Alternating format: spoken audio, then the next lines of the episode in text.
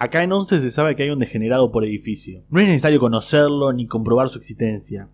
Simplemente se asume y se soporta. En mi edificio, el árabe del décimo tiene un restaurante e invita a las empleadas que viven lejos a dormir a su departamento, supuestamente en una habitación aparte. Son varias las veces que en medio de la noche me despiertan con desesperados golpes y pedidos de auxilio a mi puerta. Las chicas escapan de las garras del árabe y me piden que les abra la puerta de abajo. El degenerado del edificio de un amigo que vive a la vuelta vive como el árabe en uno de los últimos pisos, posición que le viene como anillo al dedo para regodearse en su crapulencia. Parece ser que los primeros miércoles y viernes de cada mes se levanta la madrugada, sale al balcón, saca el pito y mea para abajo ensuciando los balcones, ventanas, macetas y ropas tendidas. Un infernal lluvia dorada sobre todos los balcones de todo el edificio. ¿Ustedes me creerían si les digo que nadie lo ha encarado para ponerlo en su lugar? ¿O que al menos deje de mear para abajo en el balcón? La indolencia, la pasividad de la gente del 11 en estos casos es insufrible. Todo el mundo le reconoce su lugar como el degenerado del edificio y se aprestan para soportar los daños colaterales de sus gustos escabrosos. Cuando digo todo el mundo, hablo figurativamente de ese edificio, de todos los habitantes de ese edificio, salvo uno. Armando el Loco Labriola, un exboxeador que vive encerrado y deprimido después del fallecimiento de su mujer, con quien convivió más de 25 años. El loco Labriola está enterado de la teoría del degenerado por edificio, pero no de las prácticas del meador de los primeros miércoles y viernes de cada mes. Con esto no quiero decir que no le afecte. Con esto quiere decir que no atribuye lo meado de sus dalilas, sus esperanzas, sus jazmines y lavandas al verdadero autor, sino al boludo que está exactamente en el piso de arriba de él, mi amigo.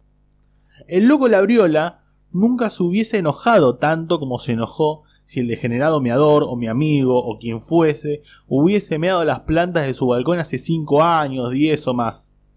Siempre le chupó un huevo todo lo relativo a la naturaleza o a cualquier tema que sí desvelaban a su esposa. Ahí está el punto de la cuestión. Después de quedarse viudo, el loco desarrolló una verdadera obsesión por las hijas en maceta que su mujer cuidó durante tantos años en el balcón, mientras él entraba o se iba a emborrachar a prostíbulos o hipódromos. Los sábados que no peleaba, siempre llegaba borracho y siempre su mujer estaba en cuclillas sacándole los yuyos a sus plantas. Él cree que mi amigo también mea borracho sus plantas y eso, por razones psicológicas obvias, lo pone mucho más violento. Debe ser por eso que el loco de la no escuchó ni una palabra tartamudeada por mi amigo cuando fue a golpearle la puerta de su casa y este le abrió. Escuchame, borracho de mierda, la próxima que me mee las plantas del balcón, te vengo a buscar y te voy a cagar a piña.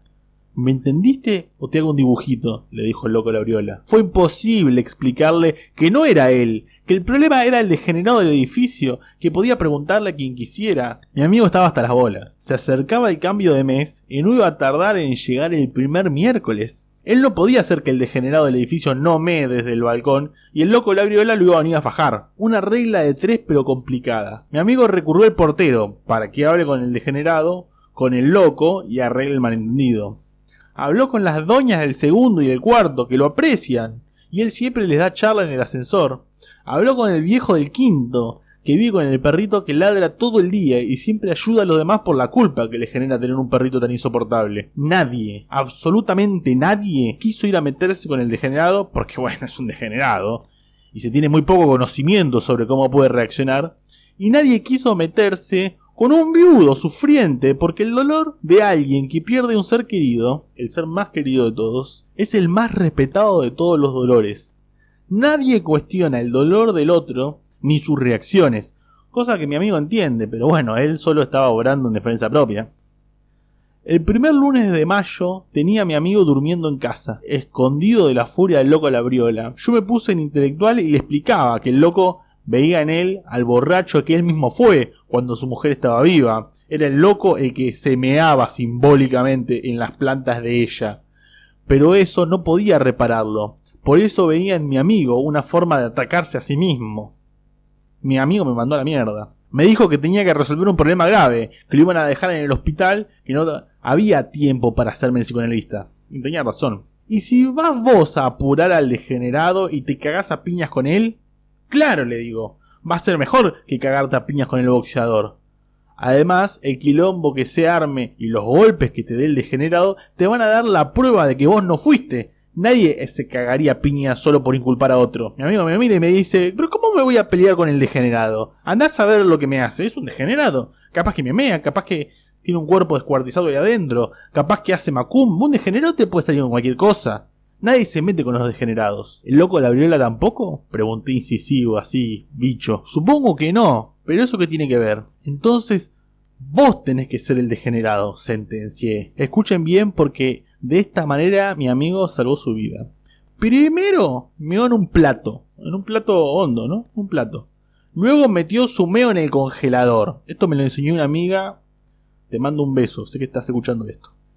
Después escribió una carta en la que dijo que deseaba que el loco lo golpee, tomar meo juntos y terminar muriendo después de hacer el amor.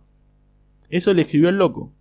Después agarró el plato con el meo congelado, lo pasó por debajo de la puerta del loco y le dejó la carta. En la misma también le explicaba que él era el del meo por debajo de la puerta, que el del meo por el balcón era otro de sus enamorados. El loco entendió que estaba frente a un degenerado. ¿Santo remedio? Más o menos, más o menos.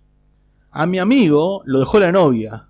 No pudo explicarle el suceso del meo por debajo de la puerta, y menos que menos la carta de amor le dejaron de dar la charla a las viejas del segundo y del cuarto, y el perrito que ladraba todo el día ni lo mira. Nadie entendió su estrategia de hacerse pasar por degenerado, para poder eludir al loco Labriola y su dolor de viudo. Todos estos vienen sufriendo y tolerando al verdadero degenerado del, edificio hace muchos años. Además, todos sufrieron directa o indirectamente la angustia que provoca las acciones de los degenerados. Fue completamente irracional. Mi amigo, su novia, los vecinos del edificio y el loco Labriola, todos víctimas del medio de los primeros miércoles y viernes de cada mes. Pero no pudieron ponerse de acuerdo entre sí. Había dolor, miedo y tantos otros problemas que impidieron el pensamiento racional y desapasionado. La cosa se siguió complicando porque el loco Labriola anoche llegó borracho y llorando al departamento de mi amigo, le golpeó la puerta y le dijo que se había enterado que su novia lo había dejado y que él no dejaba pensar en su carta. Un día será nuestro día, mientras tanto sabe que muchas veces va a ser muy difícil razonar con las personas hay mucho dolor y miedo en el medio. Si tienes un hondo penal, piensa